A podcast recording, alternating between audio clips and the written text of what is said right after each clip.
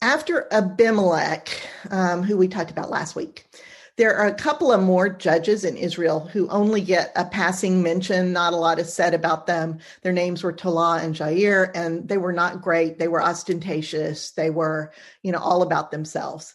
And then comes that dreaded phrase, quote, again, the Israelites did evil in the sight of the Lord, end quote. And that sets up the next cycle we're to a part of Judges where the stories are less of the campground entertainment variety and a little more complex. Even Gideon last week was more complex than the previous heroes. Uh, and this time the cycle is more extreme than it's ever been. The Israelites start worshiping all the gods of all the nations that surround them. In Aram and Sidon in the north, the chief deities are still Baal and El and their consorts although they go by different names in different regions. But the main gods we need to pay attention to in this story are the god of the of Moab, which is Chemosh, and the god of the Ammonites, which is Molech. The names Chemosh and Molech seem to be used interchangeably back in the A and E in the ancient Near East and appear to refer to the same deity. So, who is this Ammonite god? Well, Molech means king. You might have already guessed that. It's the same word as Melech, which we've run across several times already. And the worship of Molech involves child sacrifice. Remember that. Throughout the Bible, God makes a big deal of how much he hates this practice and this idol in particular. The Israelites have run amok so the Lord again steps out of the way and allows the Philistines and the Ammonites to conquer Israel. But this time, it's only the part of Israel east of the Jordan River, on the side where the Ammonites live. So, who are these Ammonites? Well, their origin is with Lot, Abraham's nephew. These are the people descended from the incest between Lot and his daughter. And like the Moabites, they're related to the Israelites, but they have long since become both their enemies and the enemies of God. Note to self, you may have already realized that Ammon here in the Bible is where current day Amman, Jordan gets its name. I want to make it clear that the things I say about these Iron Age Ammonites should in no way be perceived as a reflection on the nation of Jordan today. Anyway, the Ammonites have been pretty weak up until this point in the Bible, and they're trying to expand westward from the fringes of the desert. They've always considered all this land as their rightful heritage. I've zoomed in some here um, see the Dead Sea and the Jordan River. And here's the Jabbok River. We uh, we've run across it before. The Ammonites' main concentration is here at the eastern end of the Jabbok River, where it splits and runs north and south. And this whole area is called Gilead and is the region allotted to the tribe of Gad. Gilead seems to change hands, sometimes being in Israelite control and sometimes not, as we saw in the story of Gideon. And things have come to a head between the Ammonites and the Israelites. The Israelites in this region have been oppressed by the Ammonites for 18 years now, and they're crying out to the Lord. And the Lord says, I have already saved you from the Egyptians, the Amorites, the Philistines, the Sidonians, the Amalekites, the Midianites. I've even saved you from the Ammonites in the past. And every time you have forsaken me and gone to serve other gods, I will no longer save you. Go seek help from those other gods. And the Israelites cry out, Oh, we are sorry. We would rather submit to your hand, Yahweh, than to the hand of the Ammonites. Please save us, then punish us however you want to and they proceed to get rid of their foreign idols and they truly begin to serve the Lord. But still, Shirley says they're consistent. Yes, they are. But still, they're suffering under the Ammonites. And finally, the Lord can't stand to see their suffering anymore. So he enters into the situation. The hot spot, as you can imagine, is Gilead, right where a man named Jephthah lives. Now, Jephthah is literally a bastard born out of wedlock. It says his father is Gilead. Now, you could interpret this to mean there is a man in Gilead named Gilead, but I don't think that's the best interpretation. I think this is saying that anyone in Gilead could have been his father, and therefore all of Gilead is his father. It then says Jephthah is thrown out of Gilead by those born legitimately, those who do not want him to share in their inheritance. Those half brothers in this case represent all of Gilead. So Jephthah moves further east, deeper into Ammonite territory, to a place called Tob, where he becomes a skilled warrior and draws other men to him. They are adventurers, ne'er do wells, Everett Fox calls them empty men. Just like Jephthah, these men are bereft, destitute, mistreated, outcast, and over time, they become men renowned for their fighting skills.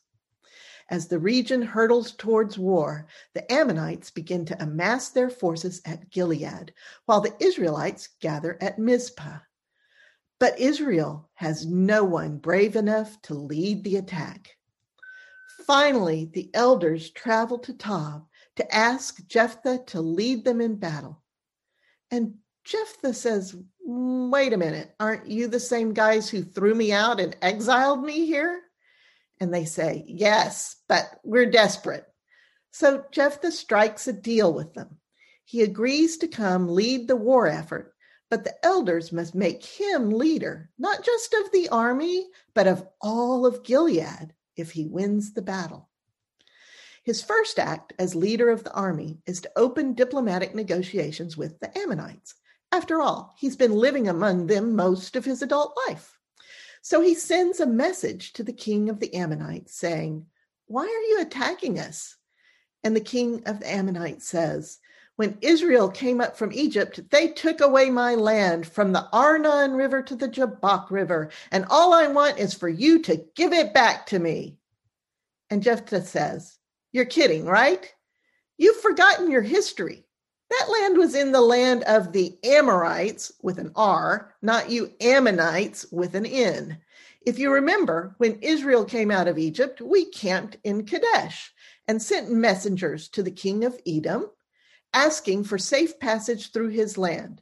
But he refused, and we sent the same message to the king of Moab, and he refused as well. So we stayed in Kadesh we finally were forced to travel all the way around the mountain range and come up on the eastern side of Edom and Moab. Then we sent messengers north to Sihon, king of Amorites, asking him for safe passage. Not only did he refuse, he mustered his troops against us.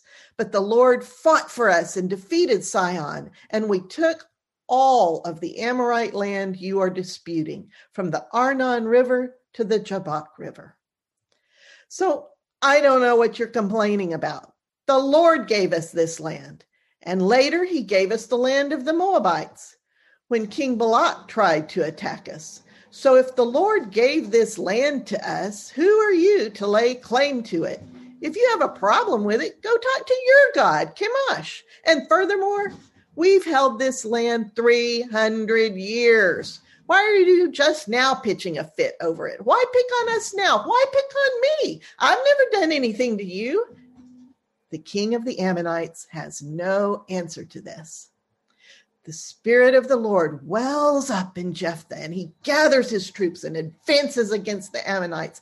As he goes into battle, he makes a solemn vow to the Lord Lord, if you give the Ammonites into my hand, whatever comes out of the door of my house when I get back will be devoted to you entirely. I will offer it to you as a burnt offering. And so Jephthah plunges into battle. The Lord is indeed with him, and the Israelites rout the Ammonites and are finally freed from their 18 years of oppression. When Jephthah returns home, the first thing out of his front door is his teenage daughter, his beloved only child, singing and dancing and celebrating his great victory.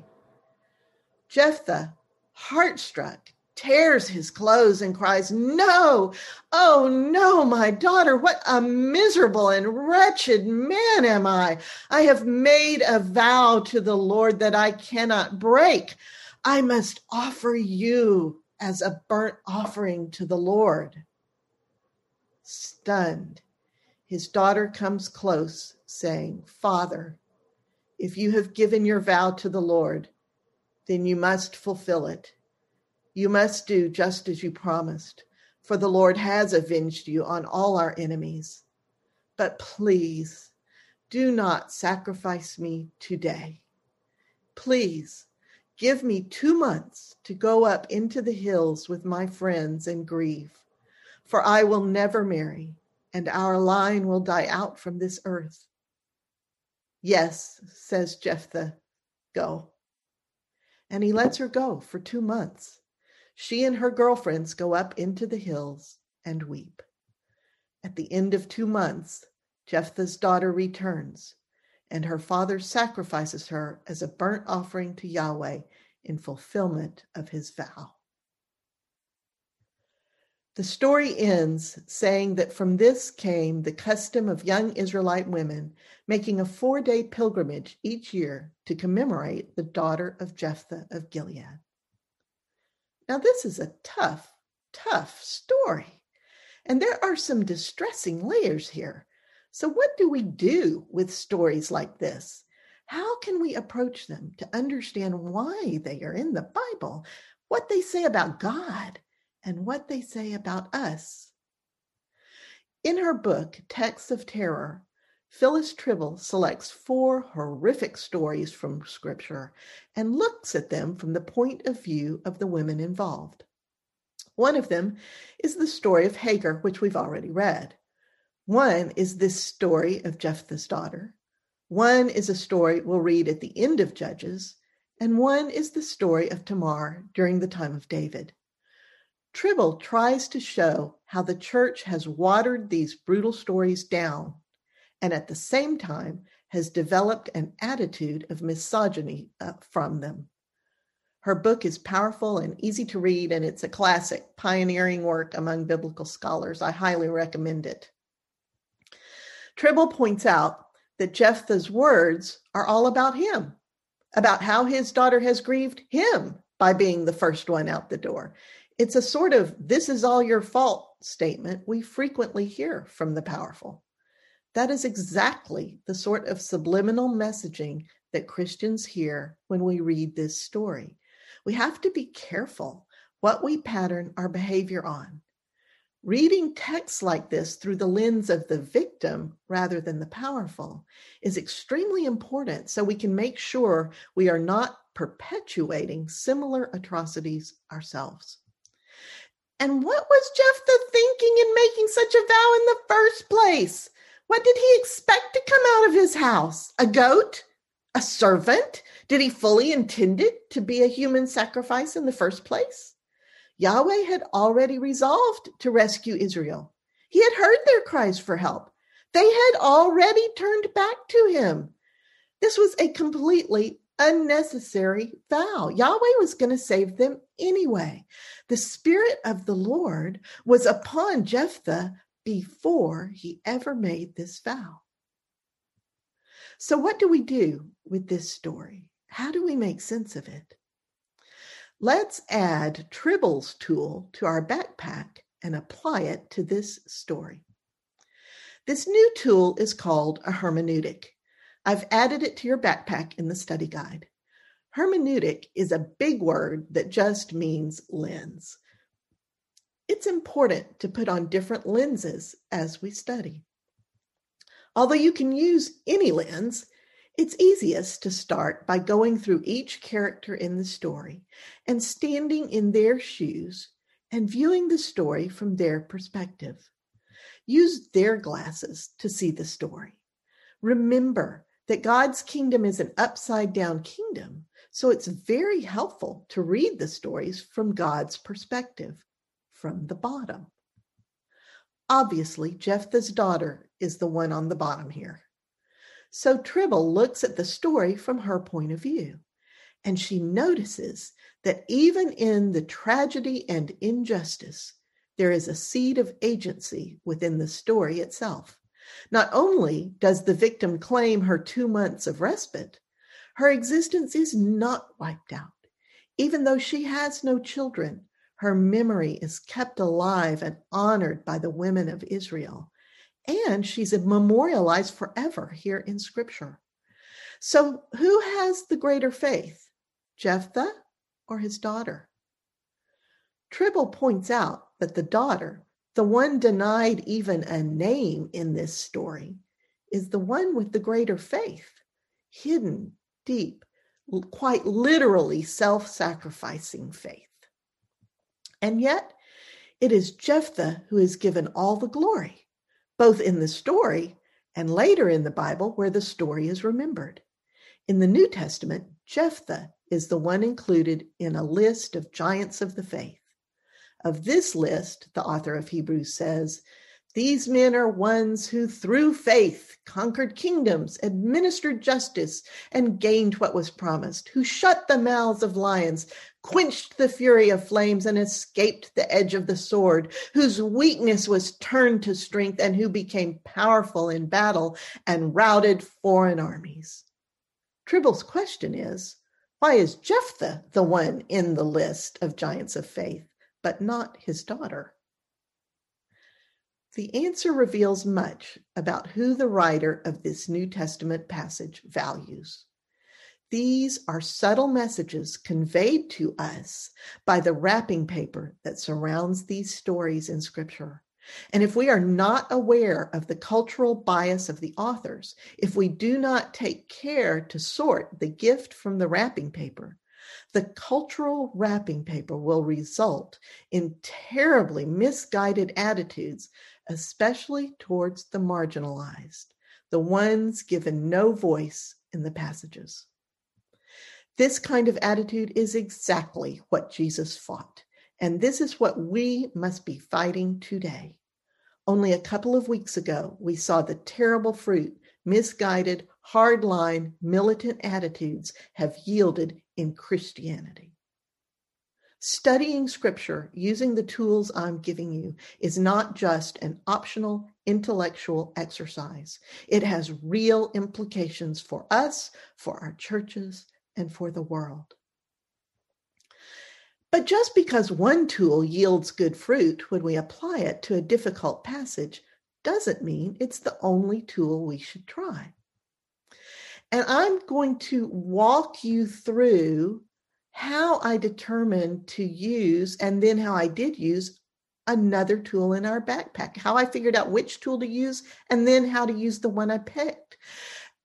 You may not realize this, but I don't have these lessons prepared in advance. I have not taught all this stuff before. I've taught big chunks of scripture, but I've never taught Jephthah's daughter before. Nobody teaches this pretty much. And so when I sat down to do the research and to reflect and to prepare to teach this passage, it's different than reading it. I've read it a million times, but but interpreting a passage, digging into it and understanding it means I have to take my backpack off and start digging out my tools. So here's the process that I went through while I prepared. Notice, I noticed that the story of the Ammonite invasion begins in chapter 10, where the elders of Gilead search for a leader. But in chapter 11, it's like none of that has happened. And we're suddenly being told the story of Jephthah's childhood. Then the story hops backwards into the narrative about the Ammonite invasion and the search for a leader. When you see the narrative of a story hop around like that, or when the elements don't flow smoothly, that's a clue that something is going on underneath the words. When that happens, there are several possible explanations. We've run across three possibilities so far in earlier lessons. The lurch could be due to an intercalation, where one story is inserted right in the middle of another one. That doesn't seem to be the case here, though, I thought, because chapter 10 and 11 are the same story. It's just the chronology that's messed up. So it's not an intercalation. So then I thought it could be because the author is using a couple of different versions of the story as his source material that he tries rather unsuccessfully to blend together. We saw this back in lesson 10 in the story of Joseph and his brothers. But the story of Jephthah doesn't seem to hop back and forth throughout the story. It's just got this herky jerky lurch at the beginning. So I don't think it's two different sources. So I tried another possibility, the third one, that this story might be in the form of a chiasm. For those who don't know what a chiasm is, it's a literary device named after the Greek letter chi, which looks like an X. The ancient writers absolutely love chiasms. We learned about chiasms way back in lesson six. What they do is arrange the elements of the story very carefully so that the events in the beginning of the story exactly mirror the events at the end of the story. And this serves to highlight the central point of the story, right where the X crosses. I love it when I discover a chiasm in a story because it's like going on a treasure hunt. If I do the work to identify the chiasm, it will show me exactly and without question what the author's intended main point is. The center of the X marks the spot. It's like a secret code embedded in the text for thousands of years, and I love that kind of a puzzle. So let's see if we can find a chiasm in this story. If it's there, we won't have to look very hard. They're quite obvious once you start looking for them. The easiest way to tease out a chiasm is to identify the event or statement at the start of a story and then look at the end of the story to see if the end mirrors it in some way. Let's do that. In chapter 11, verses 1 through 3 tell us Jephthah is a bastard. He is unloved and is cast out by his brothers. At the end of the story, verses 34 through 40 tell us Jephthah's only daughter is beloved and is sacrificed by her father. That's perfect. That's exactly how a chiasm should work. The end mirrors the beginning, but has been transformed in some significant way by whatever has happened in the story. Here we have the reflection of being a bastard versus being an only child, of being unloved versus being loved, of being rejected versus being sacrificed. So, if it's truly a chiasm, the very next thing that happens at the beginning should be mirrored by the penultimate thing that happens at the end. Let's see if it works. At the beginning, in verse 4 through 9, the elders plead for Jephthah to fight for them. And at the end, in verses 33, 32 through 33, Jephthah fights for them. That works. Now I'm starting to get excited. It looks like it might indeed be a chiasm. Back to the beginning. In verse 10 and 11, the elders and people give Jephthah power, and Jephthah makes a vow before the Lord at Mizpah. At the end, in verses 29 through 31, the Holy Spirit falls on Jephthah, giving him power, and he makes another vow, this time to sacrifice whatever comes out of his door first. Wow, this is definitely a chiasm. Look how precisely these mirror each other. Next, in verse 12 through 13, Jephthah sends a messenger to the king of Ammonites saying, What do you have against us? And the king responds, demanding land. The mirror to that would be in verses 27 through 28. Jephthah asked the king of the Ammonites, what do you have against me? And this time the king is silent. See how absolutely meticulously this story is constructed? It is a carefully formed chiasm. Plus, the beginning parts seem to be emphasizing the group, whereas the ending parts seem to focus at a singular individual level. We're not skipping any verses. I'm not making anything up. I'm not forcing it in here. We're taking the verses in the exact order they appear. Next, in verses 14 through 20, Jephthah recounts how the Lord brought Israel out of Egypt and how Israel tried over and over to pass through each of the various kingdoms, but Edom and Moab rebuffed them and the Amorites attacked them. The mirror verses are verses 23 through 26. It's phrased as a series of questions. If the Lord has given us this land, what right do you have to the land of the Amorites and of the Moabites? I notice that Edom is not listed separately in the second half. So the author may be treating Edom and Moab as a single combined unit since they're both south of the Arnon River boundary and not part of the territory the Ammonite king is disputing here. And finally, we reach the point in the story where the X crosses, where the beginning and the ending meet, where group interests and actions meet individual interests and actions. It's in verses 21 through 22. It says, Then the Lord, the God of Israel, gave Sihon and his whole army into Israel's hands, and they defeated them. Israel took over all the land of the Amorites who lived in that country, capturing it all from the Arnon to the Jabbok and from the desert to the Jordan. This, then, is the author's main point of the whole story. It's not Jephthah, it's not his daughter, it's not the vow, and it's not the sacrifice. The important point that the author has gone to great lengths to highlight is that the Lord God is the one who gave the promised land to Israel. God did it, God alone. By learning to read the scripture with the eyes of the ancients, using the tools, recognizing the patterns and the culture of the ancient writers makes all the difference in the world. Taken together, these two tools have unearthed a wealth of meaning in what started out as a bewildering passage. We now know that this story can be boiled down to one statement the Lord alone gave the promised land to Israel. And we now know that because of the wrapping paper this story is in, especially the child sacrifice, we have missed the point. We have allowed the victimization of the young woman to color our Christian thinking, devaluing her, erasing her name, and lionizing her father as a great man.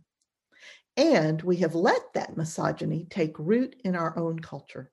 But this story is not about what a great man Jephthah was. He is deeply, alarmingly flawed. This story is about God. We need to understand what the gift is saying about God, while also becoming aware of how the wrapping paper has influenced our thinking. This is powerful stuff. These are powerful tools necessary and important kingdom work. We'll do some more digging in our breakout sessions today, talking about how we might approach thorning problems like this, where one commandment of God seems to contradict another. What do we do when an unbreakable vow is made to God, but the fulfillment of that vow would be anathema to God? What do we do when the Bible contradicts itself? For your discussion today, skip the entire first page in the study guide. That's only food for thought. You can go back to that on your own. On the second page, you'll find two tables. I'm going to walk you through the two tables so that when we break out, you can go directly into the questions and, and not have to reread these tables. Table one is a quote from the Law of Moses. It says that nothing a person owns and devotes to the Lord as a burnt offering can be redeemed. The Israelites cannot make a monetary con- contribution rather than doing the burnt offering once a vow is made. Notice that this command specifically includes human beings as potential burnt offerings. This chapter says that any human being, quote, devoted to the Lord for destruction must be sacrificed as a burnt offering. Kind of horrifying, huh? Table two is a couple more quotes from Scripture. The first quote is also from the law of Moses. And it says that anyone who sacrifices their son or daughter in fire, like the other Canaanite nations do, is detestable to the Lord. So, right there, within the law of Moses is an apparent contradiction. It's pretty a big deal, kind of a contradiction. Like, do we sacrifice people or do we not? The second quote is in table two, is from later in the Bible. God is saying that Israel did, after all, end up sacrificing their sons and daughters to Molech, and that God did not command them to do that, nor did it ever, ever even enter his mind to ask them to do such a thing. In the breakout sessions, you'll talk about the conflicting commands in these two tables. So don't take time to reread the tables when you go into your groups. Skip straight to the questions, or else you won't have enough time. And be sure to only spend a couple of minutes on questions one and two. Then move and spend the bulk of your time on questions three and four. They're the most important questions for your discussion.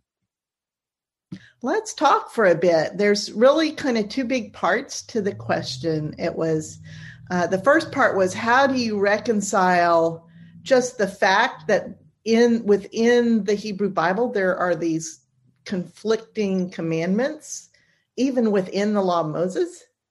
Uh, and the second part is what do we do with that now, given you know the whole arc of uh, scripture that we now have access to.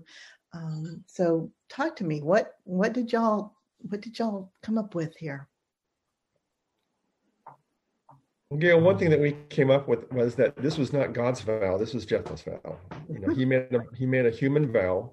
Uh, he obviously regretted it as soon as he saw his daughter come out of, of her front door, his front door. Uh, and I'm sure he was a broken man uh, in the process, and that's I think in part why he gave her two months. And I'm just wondering what happened for to, to him I mean, we talk about her, but what about his reaction for those two months?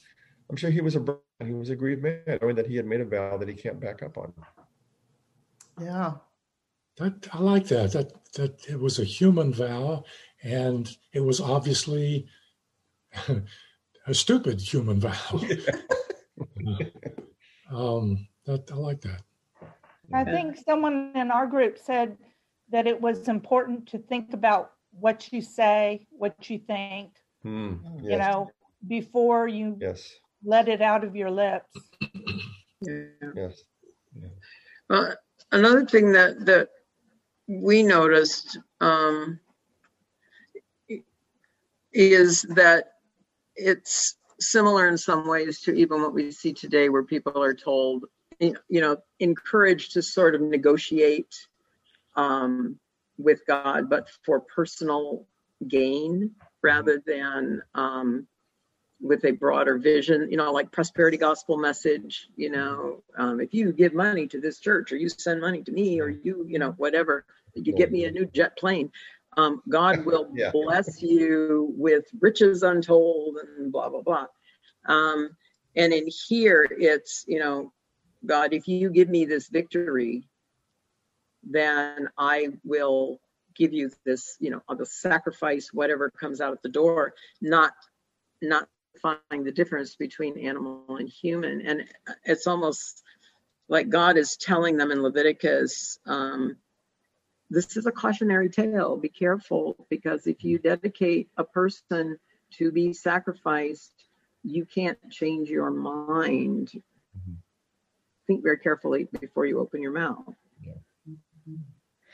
And I'm wondering, I'm wondering if, um, given the contradictions, even within the law of Moses about whether God wants human sacrifice, I'm wondering if this is an indication that perhaps that earlier passage in Leviticus was very definitely cover colored by um, the common common uh, commonality, I don't know what the right word is, but the common practice of child sacrifice in that region already. They just assumed that was part of the law and wrote it in there, not necessarily that that's what God said. Do you see? That's kind of what I said. That's kind of what I said is that I think that it, it gets hard sometimes as God's children. Um, we're sitting here trying to discern God's words when we're living in a counterculture. And we've let the effects of the counterculture infiltrate that message. And, you know, I was pointing out that even as a kid in Sunday school, we heavily teach the Abraham, Sarah, Isaac story. And Marlene was saying that her daughter's in seminary and that they teach it that that was a misunderstood story, that God was horrified that Abraham would do that. And I know growing up, we were we were taught in Sunday school that it was like God's commandment, but before he could do it, he rescinded. You know, it was like, oh, you know, it was a lesson. And so I think that as you mentioned, cherry picking some stories, because like every kid I probably know that's been through Sunday school knows the Abraham, Sarah Isaac story, but not not the extent of these laws. We don't put this in with it. And so we're kind of misleading personally. Our group added to that was um, we said that um, the humans were making the vow. It was not a God ordered thing, it was the humans making that vow. And that God specifically said, Hey, I don't like that. But if you make a vow, you're going to have to stick with what you say. But that doesn't mean I'm ordering it because I'm not. Right. And that actions have consequences. Our words have consequences. You know, in a way, in a way, you could argue that by making this vow in the first place, Jephthah was sort of falling back on his worship of the other gods. Exactly. Mm-hmm. And, and, he didn't even need to make the vow because God had already told him he was giving him the victory. It's true. Yeah. The thing yeah. I thought of too is he said, whatever comes out of my house. So unless he lived with his stock in his house, he had to know it was a human that was going to come out. Yeah. And that makes sense, Woody, that he went back to his old beliefs and the old idols. Yep. That they needed he needed to sacrifice a human. That's and, really and, good.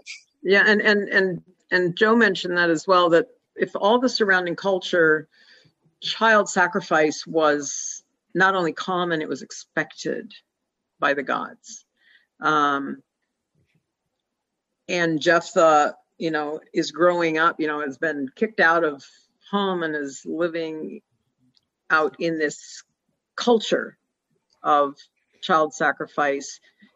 It would not be unexpected that Jephthah would make this kind of vow because that would have been expected by those who were worshiping Molech. Gail, I had a question just reading through this. I didn't know about Jephthah's daughter. Is there any other human sacrifice other than Isaac, Jephthah's daughter, and Christ that we don't know about? Um, we are going to not ritual sacrifice like this. There, there's a whole lot. You mean within Israel, of course. Um, there's lots of it out yeah. in Canaan, you know. But right. Right, but no, these are the these are the three examples um, within the context of worship of our God. Uh, however, we are going to hit another story uh, at the end of Judges that's even worse than this one it's not child sacrifice, but it's worse than this one. Um, and and we're going to make it through, just like we made it through this one. Uh, we're going to use our tools. We're going to not panic. we're going to not think that God is has all of a sudden become something horrible. Um, and we're uh, we're very near to our time cutoff, so I'm going to make a few comments. But then after that, I want to whoever can stay. I want to go to those the second part of the questions. Um, and uh, pardon. I said good because I have a question for that. Okay, mm-hmm. good. Yeah, I'll stay as long as y'all want to. But um, I want to draw out the fact that you can just look in tables one and two and in the uh, scripture that I added in the questions following that, that there are clearly direct contradiction within the law, within scripture, within the law. So one place it says you can do human sacrifice, and the other place, and make sure if you plan to do a human sacrifice that you follow through with it. And another place it it um, says, don't you dare do a human sacrifice. That's not what God wants. I want you to face that and hold that paradox in your hands as you walk through scripture. If you haven't listened to earlier lessons, hold that paradox in your hand as you listen to earlier lessons. Because I want you to understand that there is a lot of cultural human influence spoken through these authors as they're writing this stuff down. And I want you to not literally or figuratively sacrifice your own children based on a passage in Scripture.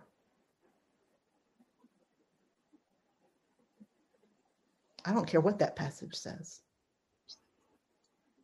because that is not the heart of God.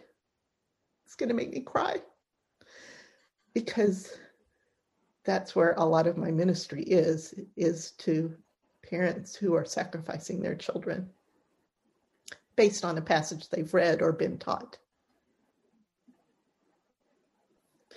I want, I want you, Gail.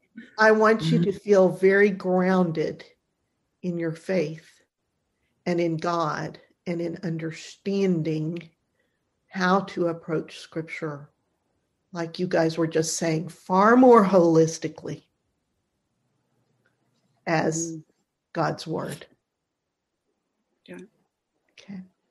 And that's the quote official end of class. Um, but let's talk about uh, the uh, what else, other questions you had, whether other discussion you had, and I particularly would love to hear your own examples in your own lives of where um, this has happened. Hey, Gail, our group was kind of um, unique in that we kind of had the whole gamut of belief systems from what this group represents. The you know when you were talking earlier about how we come from different backgrounds and different um, places where we are in our religious walk, and uh, Julie and um, Gordon and I were together, and we're all at a little bit different place in our walk, but we were able to have some really good fellowship and all add to the conversation. And have no disputes among us or anything else, just um, really sharing from God's word together. And I was just really blessed by that. Um, it, it really meant a lot to me for us to be able to have exactly what your goal is for this group represented right there in our little breakout session. And what we basically came up with with um, how we should look at all these things in light of, um, you know, the question number three that you had was uh, Jesus' two greatest commandments: love God and love people. Hmm. And that if we're yeah. looking at everything through those lenses, that it'll all make sense. It'll all work out. That was our group also was to love each other as we would ourselves. Uh, I wanted to say something. You know, I don't know if, if how you're going to feel about me mentioning it, but I have to mention it. Um, of course, in the Bible, uh, uh, he, you know, uh, humanity is on its own, somewhat on its own course toward um, evolving uh, through the through through the various stages, and and hopefully, uh, uh, you know, uh, being more what you would call um, well, evolved or intellectual people, but uh, also, uh, you know, I have found, you, you, know, I found a lot of uh, stuff in the Bible that seemed contradictory to me, and I, I just couldn't understand it, and you know, yes, until I stumbled upon dispensationalism, and to me, the progression of God's dealing with humanity uh, and and in his you know the program of God dealing with humanity throughout history, uh, the way that dispensationalism describes it has really helped solve a, a number of conflicts for me. And I think, and I just wanted to put that out there. I think that let me talk about dispensationalism for a minute. Thank you, Ross, for bringing that up. That's that's um, a good point. For those who have no clue what that word means, that is um, a way to view Scripture that was uh, kind of invented um, in the 19th century, and um, it's a framework. It's a lens through which people view Scripture, and what it does is it um, divides. Uh, God's history with his people into sections um, and says God deals with us differently in this different in these different segments of history. So like one of the sections is the the church after the New Testament. You know, that's one of the quote dispensation. Dispensation is just a word for section of history, an epoch of history. And um, uh, people use that and then extrapolate that further into what will happen in the future. Um, and when you use that lens, you see scripture in a particular way, just like we used in this lesson. We used the hermeneutic of um, looking from the bottom up. Dispensationalism is a hermeneutic. All right. And just like any other tool, it yields value but it's not the only tool to use when you're looking at scripture. Its strength is that um, it recognizes that God started with a people who were enslaved, living in a barbaric pagan culture, who had no mm-hmm. clue who he was. And he met them there and he spoke to them in their language and he overlooked a whole lot of the stuff they were doing because you can't change somebody all at once. You can't just take them out of their culture and all of a sudden plop them where you want them to be. That's not how human beings work. And so we actually do see that God um, starts and he just doesn't sweat some of the small stuff. He doesn't sweat the sex and he doesn't sweat the violence and he doesn't sweat a lot of the stuff, you know, that we're reading about right now. But as we move through what this dispensationalist view would call dispensations, God begins to to grow his people, to bring them closer, to explain to them that some of these things they've been doing need to not be done, you know, and that there are other ways and there are better ways to relate um, to God. And, and, and then we get Jesus and then um, we have the church and so forth and so on. So, pardon? I was oh, I, I, wanted, I wanted to say one more thing against dispensationalism people who hold to it very strictly. Yes. So I, I, I, don't know if I wanted to. Well, let me just say it now. Yes, uh, as as as Gail say, you know, you can have. Uh, they go all the way back to Adamic, uh, Noetic, uh, Abrahamic, Mosaic, Kingdom, Church Age, all these different things. Um, but one thing, you know, and dispensationalists will say we're in the church age and Paul is our apostle. Well, that that becomes apparent in the Bible. And Romans through Philemon are the only things that really churches should be focused on. But one thing I will disagree with dispensationalism about is that while uh, while uh, Paul's God, Paul's description of the gospel is certainly uh, uh clear when it comes to justification, I think dismissing uh, uh, Matthew, Mark, Luke, and John uh, as a, a path towards sanctification is a miss on the on the behalf of dispensationalists. I think those, even though Jesus said, "I came for for the house of Israel," there were there's many valuable lessons in there for the and Gentiles. I, and I would agree. I would agree that there are limits um, to the, to any lens. dispensationalism is one of them. And i actually think it and i think i've said before that i think it's a mistake to throw out the old testament. You know that's why we're doing what we're doing because you god is god the same throughout. It's the people that are different. You know their their yeah. culture where they're sitting is what's different. God is jesus was there at creation he was the word through which creation was spoken so um, I I, uh, I want to move from dispensationalism, but that was a, a great ad, Ross. Thank you. Okay. What else do you um, guys have? Pastor Gail, on the last question, can you think of examples in real life where this sort of thing has happened? How did you respond, and what was the fruit of your response? I thought of two examples and shared with our group. Um, the first one was Tuesday, that rainy, cold day, I had to go get lab work done. And right afterwards, I ran to the fast food to get some food after fasting. So I got two large fries and a junior bacon cheeseburger. And I had to go somewhere else. And so, knowing I was driving and I couldn't eat that burger, I got the fries thinking I'll just eat a lot of fries. And then I got to the stoplight with the guy in the sign and asked him if he wanted some hot fries, and he said yes. And so there went the fries.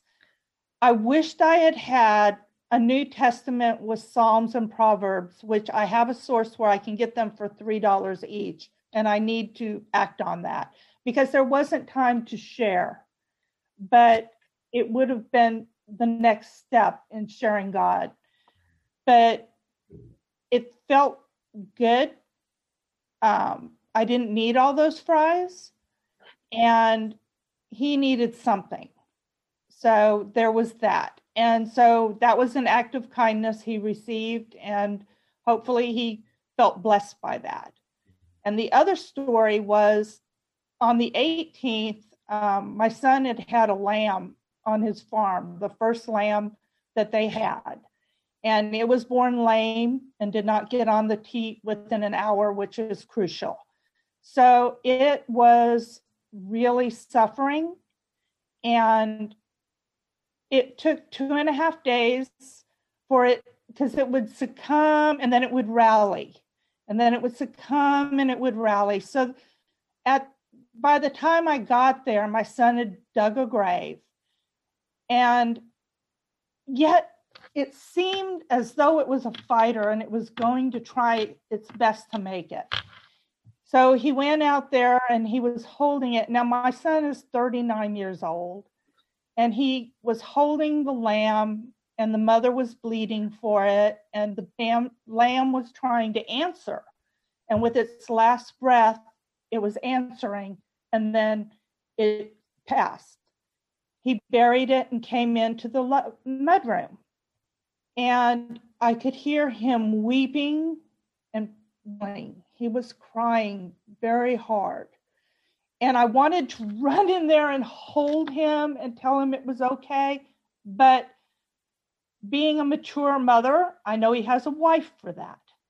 So I had to hold back with everything in me and manage the grandkids who were quite annoying at this point because they wanted to know what was going on in the other room. And I was saying, let them have a moment. And I think part of that is I'm tying it back to the sacrifice of your best in your animals. It was so hard because he was holding this living being and the soul left. And it was to think of having to give your best, your best calf, your best lamb, your best whatever you have to make a sacrifice. That was the sacrifice taken from him and the way it hurt. But to think, what is it when people have had to make a sacrifice back then? You know, it must have been a challenge. And then to think of Jephthah and his daughter, that would be excruciating.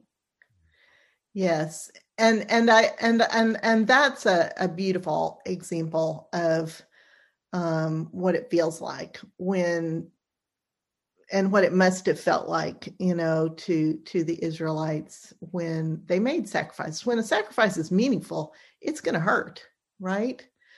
Um, yeah. But and and I'd like to also ask if you have examples um, in your lives where you have mistakenly sacrificed a human being thinking it was the right thing to do, thinking that's what God wanted. I know I have. There were many years when I was in private practice and I wasn't raising my children, my husband was.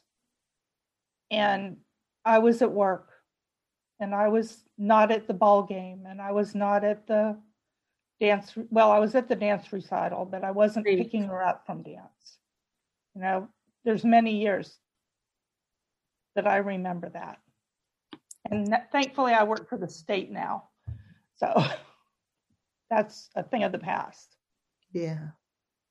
Others? mine was when i was um, we ended up at a very um, strict baptist church for a little while and I followed what I thought was the right thing to do. And then later on, it was like it's become one of my biggest regrets. Um, my parents, because they weren't Chris- Christians, according to them, um, because they never went to church, they never talked about God and believing and stuff. They basically suggested we I cut them out of my life because they were going to harm my children. And I did that while we were there. I didn't have hardly anything to do with my parents because I didn't want them to influence my kids. Then, after we left that church, it was one of those God moments I was telling you about. There was one of the churches that God was saying, you know, listen to me and not them. Um, I regret that because not too long after we stopped going to that church, my dad got Alzheimer's. And I lost it mentally. I mean, I could go still see him and I could talk to him. And there were times when we talked and he was he was doing really good. And so there were those days, but I thought of the five years I lost from my parents because my mom died of cancer while we were still at that church. And then my dad got Alzheimer's and I lost him. And I thought to myself, I lost five years of my parents yeah. because of what somebody told me that, that God said. And I never want to make that mistake again. I don't ever want to make the mistake that people tell me what God thinks or wants me to do. And I am so grateful for this class because I'm learning how to read the Bible and find God and then find the hope even in terrible stories. I mean, God's there and his love is there. And this class is such a blessing because of that. I want to honor your pain, Renee. And your courage. Yes, ma'am. Yeah. Um,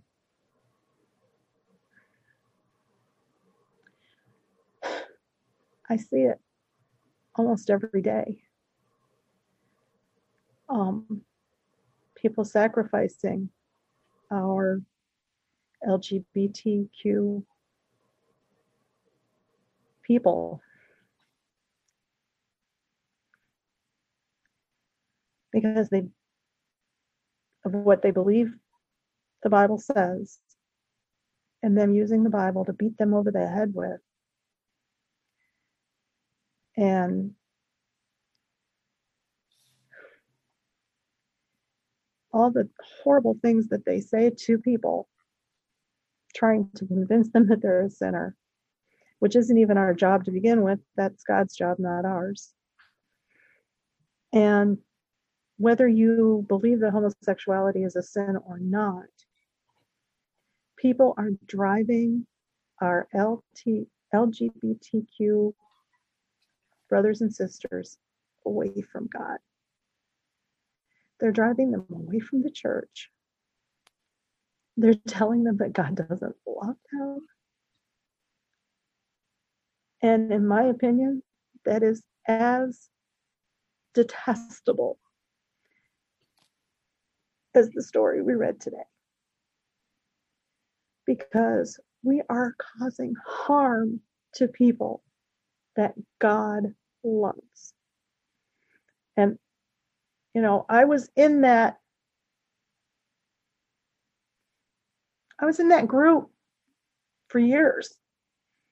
I didn't become affirming until I was in my 50s. And boy, when I came became affirming, did I become affirming? I even got my, my mama bear shirt on today. but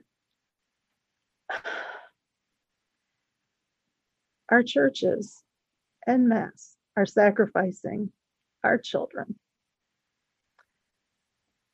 on the altar of what they think is right. Instead of drawing people to Him, they're sh- shoving people away.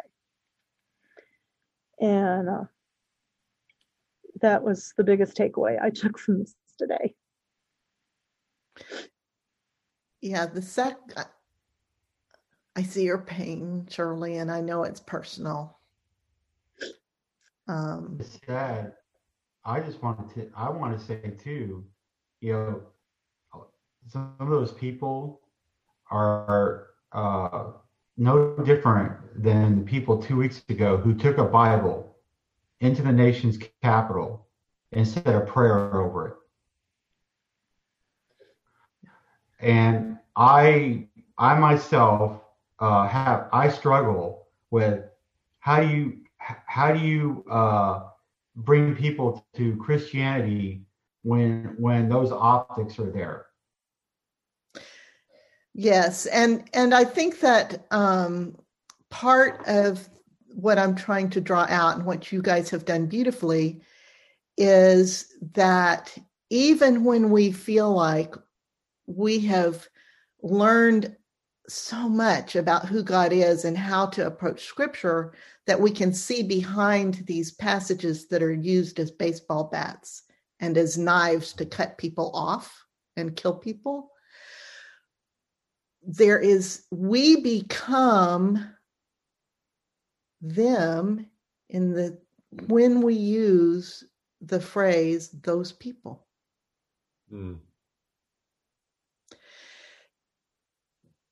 We are cutting them off with our words. Yeah, it's true. Because we don't approve of them and we think they're they they haven't done the work to look at the scripture to understand god they that they that they've missed the mark that they at the very definition of the word sin in the bible. And so um i love that you brought this around to current events ross because um and i may have posted this uh, on my own page but there was a um a document that someone had posted that said, Well, how do you talk to people who seem to have have some sort of cult thinking, whether it's you know anti-LGBTQ or whatever it is, like the people like in the Capitol. What what do you do when someone seems so blinded? Um, and um, and the answer basically is uh, relationship and respect and all the things we open the class with. Basically, what you have to do is lay down your agenda.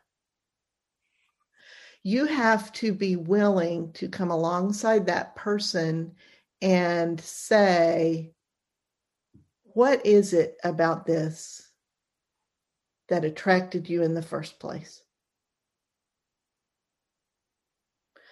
What is it about this movement or this thought or where did this enter your life and become part of who you are?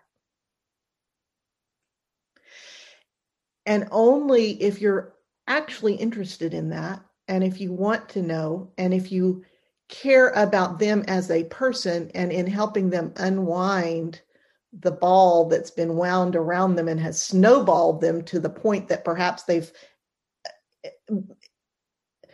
gone to murder senators, you know, um, in the name of Christ. Only if you're doing that and seeing the person underneath can you get to a point that you can talk about that point and about that need that they perceived or about where where they have been um, they have trusted somebody who is not trustworthy. You know be it a church or a political leader whatever a family member right? And you're not always the one equipped to go all the way back to that point and to walk with them. Mm. but we are equipped as a community to do that. Amongst all of us, we are equipped to do that. All of us have some small part of that for each other. So, if I can, that's a perfect segue to my question, and actually to to Ross's point as well. Um, you and I had a dialogue when you said you were going to exit Facebook, and I discussed, but I like to divide, debate, and you're made for fight it's I find it difficult at times, and I have to go back and delete some comments or edit or apologize that I let my fight come out as something other than love one another. And I struggle like did with this because I have two kids who've not only left the church, but one's even decided God doesn't exist over the kind of hypocrisy that Ross is talking about. And I, you know, I made the joke the last time about telling him we'll go to church and, you know, outnumber the hypocrites. But I don't know. I'm I'm willing to do the tough battle, but I guess I need help with the right words to engage because I do have friends and family that are stuck right here. And I know that there's nothing I can say that's going to open it. Yes. Because I think, I think that um, many times um, what's going to open it is not going to come through the intellect. Agreed. And you are gifted in intellectual discussion. And so you are like, we, each of us, our gifts are like a hermeneutic that we talked about today. Each of us has a particular lens on life. We each have a particular gift for a particular purpose. Some are screwdrivers and some are hammers and some are wash rags, you know? Um, and and um, part, I think, of this, Joe, is in listening deeply and perceiving, discerning, that's the same thing as perceiving. Perceiving whether the issue is intellectual or actually not. So I'm I, I'm beginning to think that I don't have that gift can I, can I, say, I grasp it. Sorry. But thank you let, let me say something. And Gail, you're going to need to check me on this. I may be wrong in some places, but um, uh, you know, I'm still learning about this. But um, there's a good old saying: when you can't beat them, join them. Mm-hmm. And and looking through some of the uh, uh, and, and looking at Revelation, uh, uh, Jesus Christ letters to the churches and I believe it's in per, it's in relation to Pergamum, the married church. Uh, I could be wrong though. Uh, it's it's it's been my uh, um, it's been my interpretation that when Satan couldn't beat God's message, he joined it to the world, and that's what's happening in in in our world today people are joining God's message to the world.